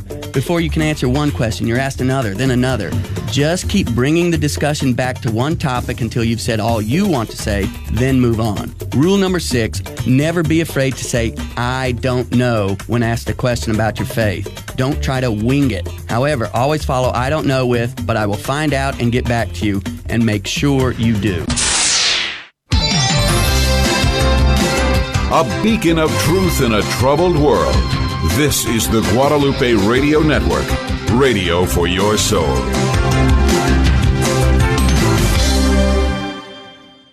Welcome to another round of Fear and Trembling, the Catholic trivia game show that helps you work out your salvation by the seat of your pants. It's a 50 50 chance, and prizes are involved. Avoid the weeping and gnashing of teeth. Call now to take your shot 877 757 9424. And now, your host, Joe McClain. Praise be to Jesus Christ. Welcome back to Catholic Drive Time and Fear and Trembling, the Catholic Trivia Game Show, where we have a secret and hidden agenda. So please do me a favor and don't tell anybody my secrets or my agendas. But there are a few things we do like to do on the game show. Number one, we like to teach the faith. So we look for teachable moments in the questions where you might learn something you did not know before about the Catholic faith. Praise be to God. And then, of course, Number two, uh, we like to laugh. We like to have a good time, and our callers are the best, or the most amazing. They laugh with us. They're great sports, and we really enjoy that part. And then, of course, we give out prizes, which makes this a winner for everybody involved. But here is the deal if you're new here, brand new here, let me just explain something to you. I have three Catholic trivia questions in front of me. The kicker is we do not ask the caller the questions. They don't need to know the answers. They could win and not know a single one. And that is because instead of asking them, I will ask Rudy, I will ask Adrian, one of which will be correct, and the other will be incorrect. The caller will then have 15 seconds on the clock to make a decision. Whom do they trust more, uh, Rudy or Adrian? And then every correct answer goes into the coffee cup of divine providence to win this week's prize. What could they win, Rudy? Our game show sponsor this week is Goldberry Scriptorium, who's generously sponsoring us with a Marian Antiphons print set. Let me ask you this. Do you know the Ave Maria by heart? Do you know the Salve Regina by heart? Well, your house is going to sound like a beautiful monastery when you learn them from this this beautiful print set. Mm. Frame them, gift them, give honor to Our Lady. Katie McGinley designs beautiful devotional aids available both in print and digitally on her Etsy page. Please show her some support and check out her wares at Goldberry Scriptorium. Her website is goldberryscriptorium.etsy.com or follow her on Instagram at Goldberry Scriptorium. All right, praise be to God. Thank you, Goldberry Scriptorium, for your generous sponsorship of our game show this week. Let's go to the phones. Pat, good morning. Good morning, Joe. Praise be to God, Pat. How are you? Oh, I'm doing fine, thank you. Now, where are you calling from, Pat? Katy, The great Katy, Texas. You have, uh, if I'm not mistaken, still the largest car wash on the planet, or at least in America. Do you not? That's right, Bucky. Yeah. For now. the Buc-ee's. I think we have to say uh, technically it's the Buc-ee's, right? Like we have to speak to them as as their, their more greater importance. I mean, there's never been a gas station like the Buc-ee's. I would Capital say. T, capital B. I take a sip from my trusty Buc-ee's uh, coffee tumbler. Now, our friends in Alabama, they have at least two Buc-ee's now. I think broken. Florida's got one on the border. I don't know if Virginia's getting one. I'm not sure, but it's uh, it's growing across the nation now. Pat, where do you go to church? Um, Epiphany. Epiphany. Oh, praise be to God. I've got a good friend, Joel Matthews, that also goes to Epiphany. How wonderful. Radioland. That's right, our friend from Radioland. now, Pat, are, are you familiar with the game? Do you know how the rules work? I sure do. So, all right, you re- are you ready to go? I mean, these guys are tricky, Pat. So you and I have to do this together. Okay, sure. Okay, praise be to God. Here we go. Uh-oh. Uh, we will start, as is our custom, our tradition, the patrimony of CDT, is to start with Rudy. If you're watching the live feed, Good look morning, at my Rudy. papal grandeur. Good morning, Joe. Are you ready? I'm so ready. Are you sure? Yes, it's been declared. Are you sure? Definitely. All right, here we go. Rudy, can you tell me where is it stated that man, i.e., humanity, was created in the likeness of God? Oh, that's easy. In the beginning, the book of Genesis. Oh, okay. Mm-hmm. In the Crack- beginning. I like you that. crack open the beginning. In the beginning. in the beginning. Okay, There it so is. the book of Genesis is your answer. That's correct, sir. Seems reasonable. I like it. Let's it's just. the right answer. But let's get a second opinion on this, just because. Uh, hey, hey, Adrian, Hey, Joe. Can you tell me Maybe. where is it stated Uh huh. that man, Yes. think humanity, Okay, humanity. was created in the image and likeness of God? Image and likeness of God. Yes. Okay. Mhm. Yes. Uh-huh. That's right. I would go with the catechism. You would. Yep. It's infallible. It's been stated in the catechism, and therefore it's true. Therefore, it is true. Hmm. Well, Pat, this became a lot trickier than I expected it to, to be honest with you. But uh, where is it stated that uh, we are made in God's image and likeness? Adrian seems to think it's the Catechism, whereas Rudy says it's in the book of Genesis, in the beginning of the Bible. 15 seconds on the clock. Who is right? Who is wrong? Who's being sneaky? Pat, what say you? Rudy. Very confident in that response. That's a tricky question because wise, it Pat. does technically state it in both. Yeah, but it's it's stated in the catechism because it's in Genesis, not the other way around. Ah, I Yeah. see where you. It's So, tricky, Yeah. very tricky. The catechism isn't infallible in itself. It's only infallible insofar as what it cites is infallible. Nice. Good, Some would good point. consider. So, Yeah, some would consider. would consider. Pat, Some might well, say. well played. Well played. You didn't bite on that one. Praise be to God. You got it right. You're in the cup, Pat. Congratulations. Are you ready for your second question? I am. Let's do this. Uh-oh. This one, I'm going to be honest with you, hardest one of all three. This is the hardest one right here. So let's Let's take our time with this one and get it right. Uh, Adrian. Yes. Let's start with you this time. That's my name. I'm, I'm writing that down. I need to Adrian. write- A D. Is that with an A? A A D. Got it. A as in Adrian. Got it. Uh huh. Writing it down. Hey, Adrian. Hey, Joe. What term refers to what? Well, I'm start over. What term refers to the inability to sin? Ah, yes. I have to live with this every day. Me too. No, I'm gonna, I'm gonna, like I'm that? gonna refrain from responding to that. that's that's bait. Uh, the term referring to the inability to sin is called Adrianism. Sorry, I just get that morning phlegm, you know, because pollen. Uh, you said Adrianism. That is correct. Oh, dang it. Like named after the Pope Adrian or something? Yeah, sure. Why not? Okay. Mm-hmm. Yeah. Uh-huh. Uh Hey, Rudy. Yes, sir. Could you tell me the what term refers to the inability to sin? Inability. I can't do it. It's almost as if you were impeccable. Ooh. Impeccability? Oh. Hmm. Not made up. Okay. Uh huh. Uh huh. So Pat, here here is the deal. Um, what is the term that refers to our the inability to sin? I would say our, but we know better than that. Uh, Rudy says it's impeccability, but Adrian says it's called Adrianism. Fifteen seconds on the clock. Who is right? Who is wrong? Pat, what say you? Rudy. What? Are you sure? Survey says. Yeah. Of course, of course, Adrianism. I mean, Yeah. I, I, I think I'm impeccable. Mm-hmm. Mm-hmm. I'm sure you do. I bet your mom thinks the same too. Perhaps I was that, about to say, yeah. or infallible. Mrs. Fonseca. Congratulations, Pat. Uh, the, that was the hardest one, and you did well. How do you I feel so know. far? Great. Praise be to God. This next one's much harder.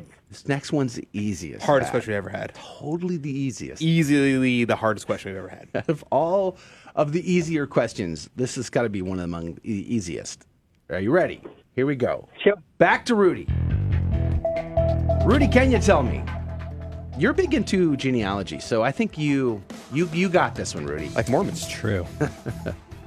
Uh, Rudy, Christ, uh, Jesus, uh, is a descendant from which family line? From the family that is also known as the Order of Melchizedek. Uh-huh. Priests forever. Uh huh. Um, mm. Okay. Uh, hey, Adrian, Yes. can you tell me? No. I mean, yes. I mean, maybe. Very solid, very confident. Now, Christ, Jesus, is a descendant from which family line? Okay. Uh huh. Descendant from which family line? Yes, sir. Okay. That would be the line Uh huh. of Yeah. Of Uh huh. David. David. Mhm. I think I've heard that somewhere. Who's I that? Oh. That's not a. Who's Melchizedek? That's definitely not a stumper. definitely not a stumper. David. That sounds like just like a normal name. It sure does, doesn't it? Uh, all right, Pat, here is the deal. Which line does Jesus come from? Uh, Adrian says the line of David. And Rudy says the line of Melchizedek.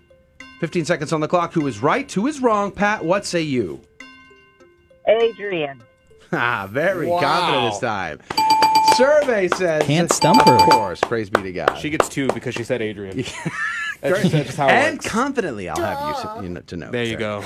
Pat, was that hard or was that easy? Oh, that was easy. Yeah, What? you did Yeah. great. See, I'm, I'm doing the Bible in a year. So Congratulations, Praise that's God. amazing. How far are, have you gotten through Genesis yet? I mean, it's February. I'm not Oh, sure yeah. how Yeah. the pace Yeah, is. I'm done with Exodus and uh, Leviticus. Now, Oh, yeah. I got stuck in Leviticus. Yeah, that's the key. They don't tell you that when you first sign up, but if you make it through the book of Leviticus, you get a home stretch. You get a T-shirt that says "I survived Leviticus." so, welcome to the club. What about numbers, dude? Um, no, get numbers. numbers. was way easier than Leviticus. I mean, the the entrails of of goats and lambs. If you can get past that, The the rest is all downhill. Praise be to God. Well, Pat, thanks for being a good time and f- uh, having a laugh with us and a good time and playing the game. God love you. You're in for three. It's a perfect score. You could win. You'll have to tune in tomorrow to see if it's God's holy will. We're going to put you on hold, but have a great day, Pat. You too. All right, praise be to God. That's going to do it for the radio side of our show. If you have survived the book of Leviticus, why don't you hang out with us in the after show and tell us about that? You can find us on live, live streaming right now on Rumble, on Facebook, on YouTube, on Odysee, on LinkedIn. We've cross posted to a billion other places, all linked up on our website, as well as our email list. Sign up so I can harass you in the inbox at grnonline.com forward slash CDT. God love you. God bless you. We'll see you back here tomorrow morning. Thank you for joining us on Your Catholic Drive Time, where it is our pleasure to keep you informed and inspired. Join us Monday through Friday at the same time, right here on your favorite Catholic radio station. Don't forget to connect with us. Just go to facebook.com forward slash Catholic Drive Time. Again, that's facebook.com forward slash Catholic Drive Time. Be sure to share more than just us today. Share Jesus with everyone you meet. Bye now, and God love you.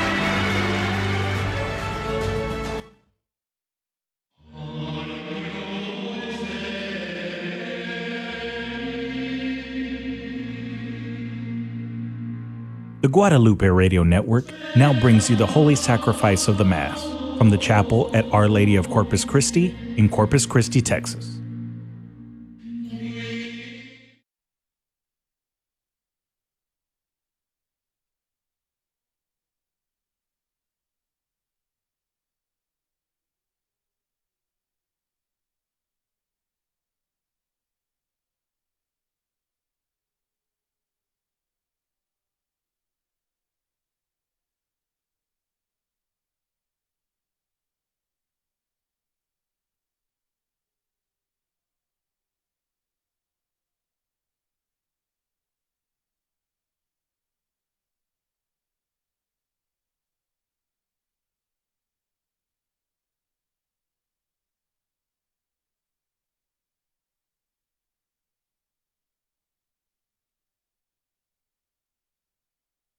Giving is itself your gift, since our praises add nothing to your greatness, but profit us for salvation through Christ our Lord. And so, in company with the choirs of angels, we praise you, and with joy we proclaim. Sanctus, Sanctus,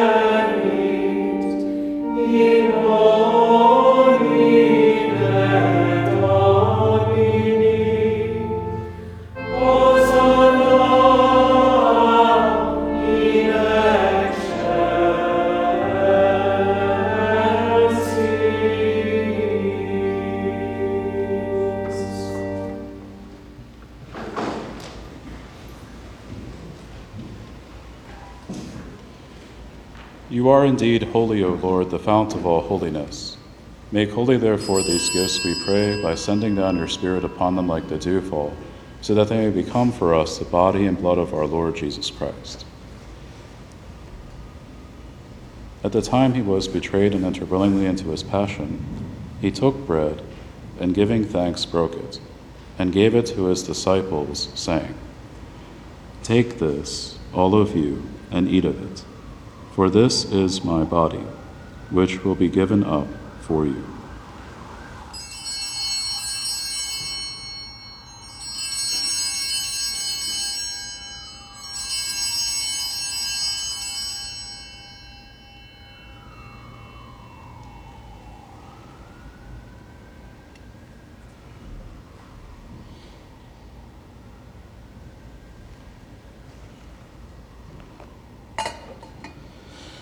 In a similar way, when supper was ended, he took the chalice, and once more giving thanks, he gave it to his disciples, saying, Take this, all of you, and drink from it, for this is the chalice of my blood, the blood of the new and eternal covenant, which will be poured out for you and for many for the forgiveness of sins.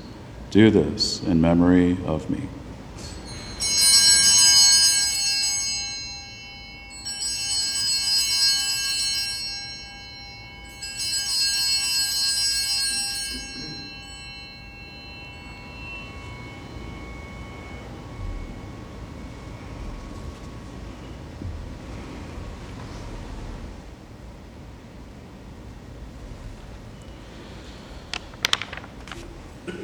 The mystery of faith.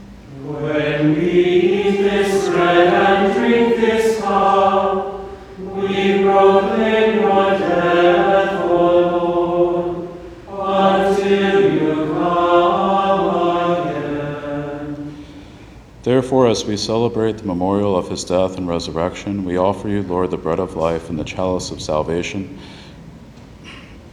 giving thanks that you have held us worthy to be in your presence and minister to you. Humbly we pray that partaking of the body and blood of Christ, we may be gathered into one by the Holy Spirit. Remember, Lord, your church spread throughout the world to bring her to the fullness of charity, together with Francis our Pope and Stephen our Bishop and all the clergy. Remember also our brothers and sisters who have fallen asleep in the hope of the resurrection, and all who have died in your mercy. Welcome them into the light of your face. Have mercy on us all, we pray, that with the Blessed Virgin Mary, Mother of God, with Blessed Joseph, her spouse, with the blessed apostles and all the saints who have pleased you throughout the ages, we may merit to be co heirs to eternal life and may praise and glorify you through your Son, Jesus Christ.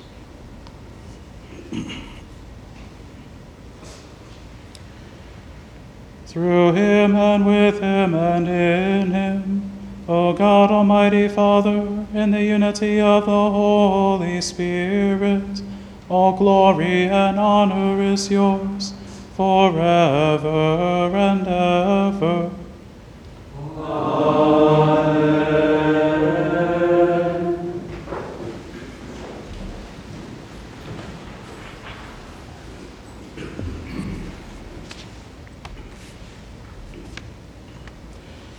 precepti salutaribus moniti, et divina institutione formati, audemus dicere.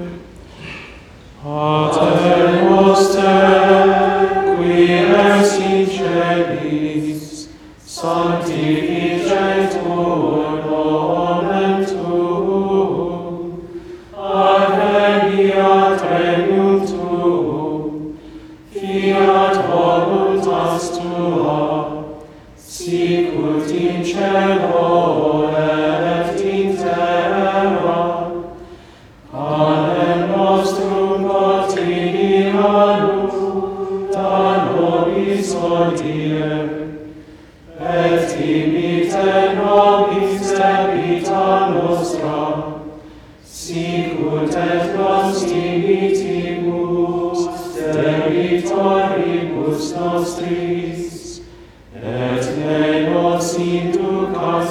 tentationem, sed liberamus amaro.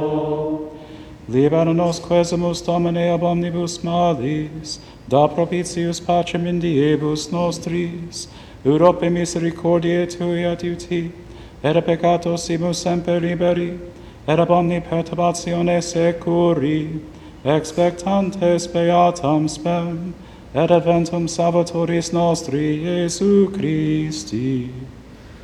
Qui ad tu regnum et potestas, et gloria in saecula.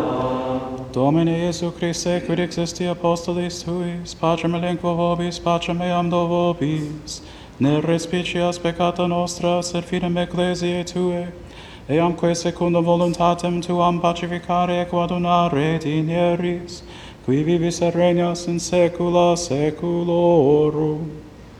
Amen.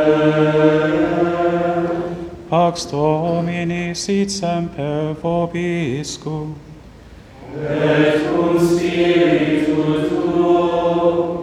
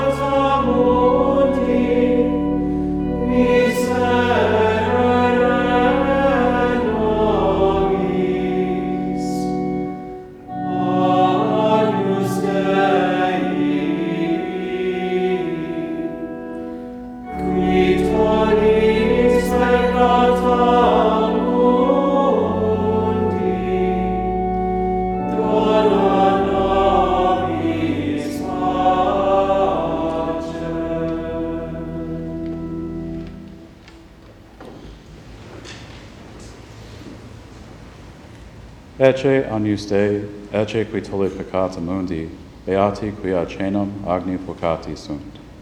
Domine nos indignus, ut interes subtectum meum, set antum di verbo, et sanabitur animam meum.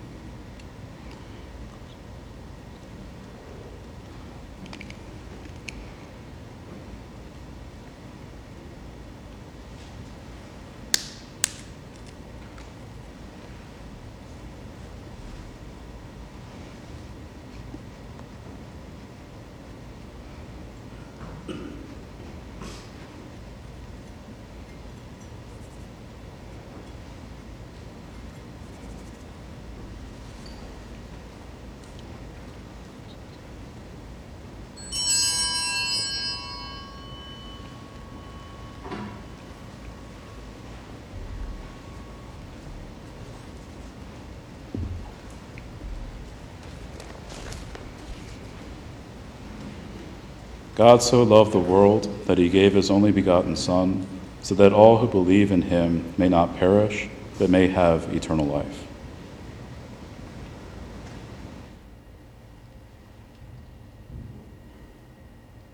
For those who cannot now receive Jesus in the Blessed Sacrament, we offer the following prayer.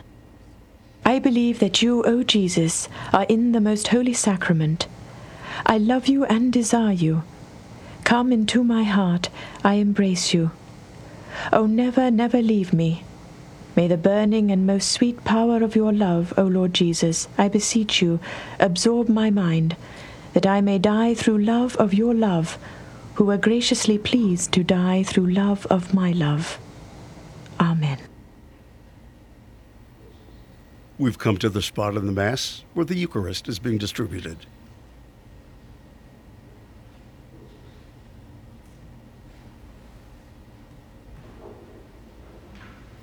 This is EWTN Radio.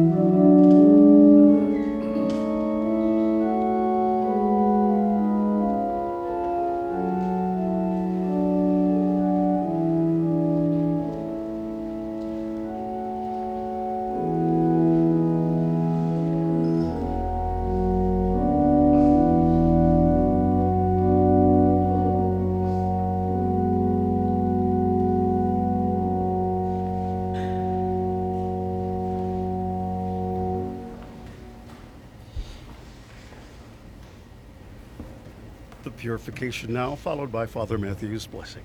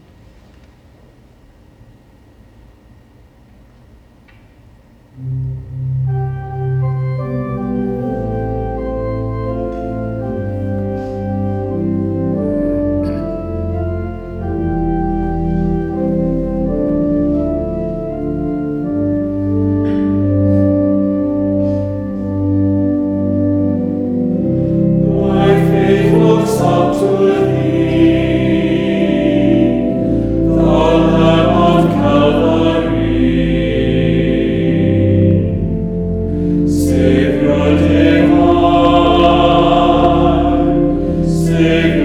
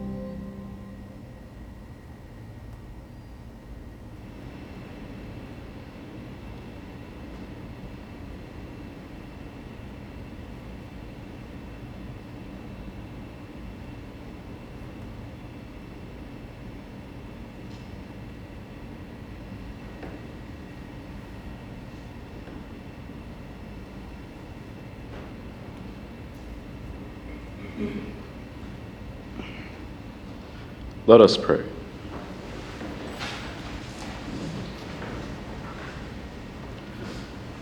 Having fed upon these heavenly delights, we pray, O Lord, that we may always long for that food by which we truly live. Through Christ our Lord. Amen. Dominus vobiscum. Et cum spiritu tuo. Benedicat vos omnipotens Deus, Pater et Filius et Spiritus Sanctus. Amen. Ite missa est.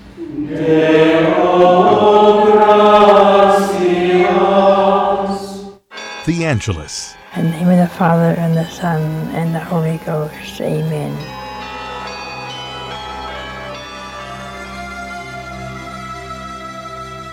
Angel of the Lord declared unto Mary,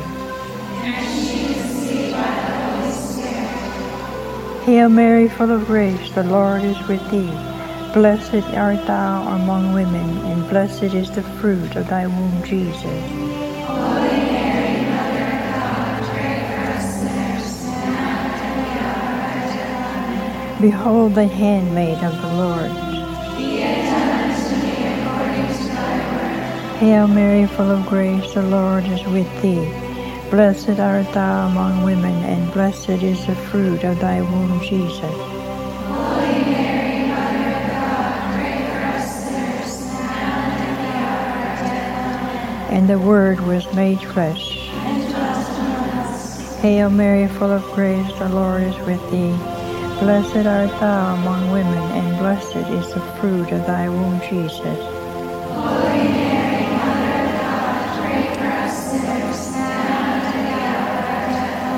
Pray for us, Holy Mother of God. Let us pray. Pour forth, beseech thee, O Lord, thy grace into our hearts, that we, as the incarnation of Christ the Son, was made known by the message of an angel, may by suspension cross the cross of glory and resurrection.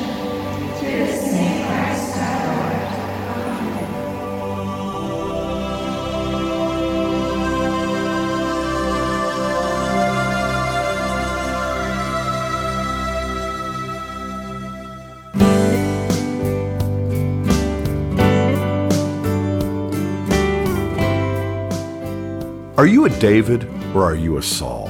That's the question that this Sunday's Mass readings pose to us. How can we love our enemies and do good to those who persecute us? That's next on Breaking the Bread.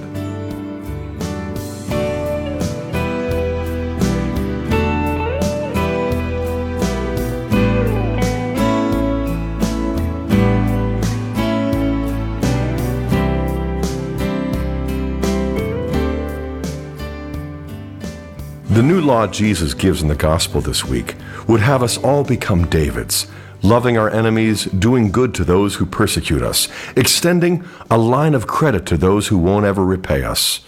The old law required only that Israelites love their fellow countrymen. The new law Jesus brings makes us kin to every man and woman. His kingdom isn't one of tribe or nationality, it's a worldwide family.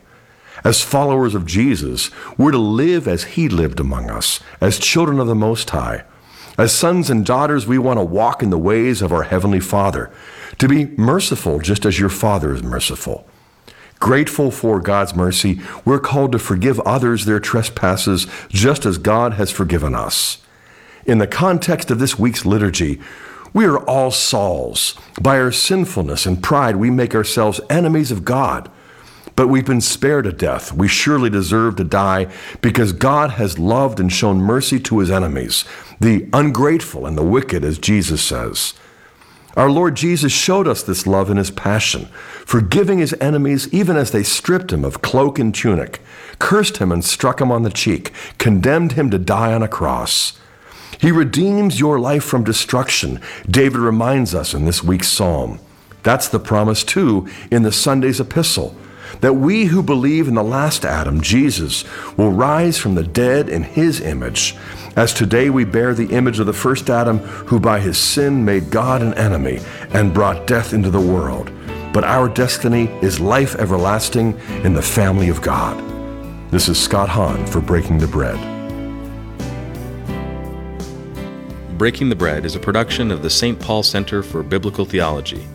If you'd like to receive written copies of Dr. Hahn's reflections on the Sunday Mass readings, you can contact us by email at staff at salvationhistory.com or call us at 740 264 9535. That's 740 264 9535. 60 Seconds with Archbishop Fulton J. Sheen. The Eucharist is the greatest of all the sacraments because it contains, in a substantial way, the person of Christ who is the author of life. It is the one sacrament to which all of the other sacraments look. Imagine six arrows in a circle, all pointing to a center. The center is the Eucharist. The six arrows are the other sacraments. The Eucharist is the sun around which the other sacraments revolve as planets.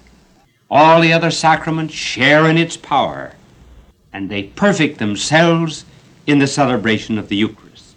It is a sacrament that is so sublime that human reason could never guess at it. Divine love is far deeper than we know. The people you know and trust are on EWTN. It's really awe inspiring to know that Take Two with Jerry and Debbie has the impact that it does. We know from what our listeners share on the air, but also from corresponding with them outside of the show via email and social media. There's no better feeling than knowing you've helped someone, maybe many people at a time, work through various situations and more clearly see God's purpose and plan for their lives. Take two with Jerry and Debbie today, noon Eastern on EWTN Radio. When we pray, we should talk to God. It sounds simple. It's not always that simple. It's just like making any conversation, though. So sometimes we need prayer starters, things that'll give us a boost and get the conversation going.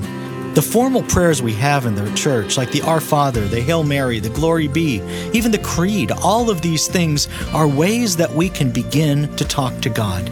God doesn't get tired of hearing us say the standard prayers of the church. We can begin there. This is the EWTN Global Catholic Radio Network. Good morning. I'm Tom Gray, and today looks like a great day to honor God. Matter of fact, any day looks like a great day to honor God. We are a go for Catholic Connection with Teresa Tomeo next. Her guests include Kristen Hawkins, president of not one but two pro life groups that you might recognize. Also, to discuss his book, Catholic evangelist and best-selling author Gary Zimak. The title, Give Up Worry for Lent. you gotta love that one. And you just gotta love the subject matter each day on More to Life. And today is no exception. At 10, it's Dr. Greg and Lisa Popcak with Finding Peace as a Parent. It's Women of Grace at 11, followed by Take Two with Jerry and Debbie. Today, part two of a blessed event on a special day, such as oh, being born on Christmas Day or The prayer to Saint Michael. Saint Michael the Archangel, defend us in battle. Be our protection against the wickedness and snares of the devil. May God rebuke him, we humbly pray. And do thou, O Prince of the heavenly host, by the power of God, cast into hell Satan and all the evil spirits who prowl about the world seeking the ruins of souls. Amen. Prayer of Deliverance. Almighty God and Father, we beg Thee, through the intercession and help of the archangels Saint Michael, Raphael, and Gabriel, for the deliverance of our brothers and sisters who are enslaved by the evil one, from anxiety, sadness, and obsessions, We implore thee, deliver us, O Lord. From hatred, fornication, and envy, We implore thee, deliver us, O Lord. from thoughts of jealousy, rage, and death, We implore thee, deliver us, O Lord. from every thought of suicide and abortion, We implore thee, deliver us, O Lord. From every form of sinful sexuality, We implore thee, deliver us, O Lord. from every division in our family and every harmful friendship, We implore thee, deliver us, O Lord. from every sort of spell, malefice, witchcraft, and every form of the occult. We implore thee, deliver us, O Lord. Thou who said, Peace I leave with you, my peace I give unto you, grant that through the intercession of the Virgin Mary, we may be liberated from every demonic influence and enjoy thy peace always. In the name of Christ our Lord. Amen. All Catholic, all the time. This is the Guadalupe Radio Network. Radio for your soul.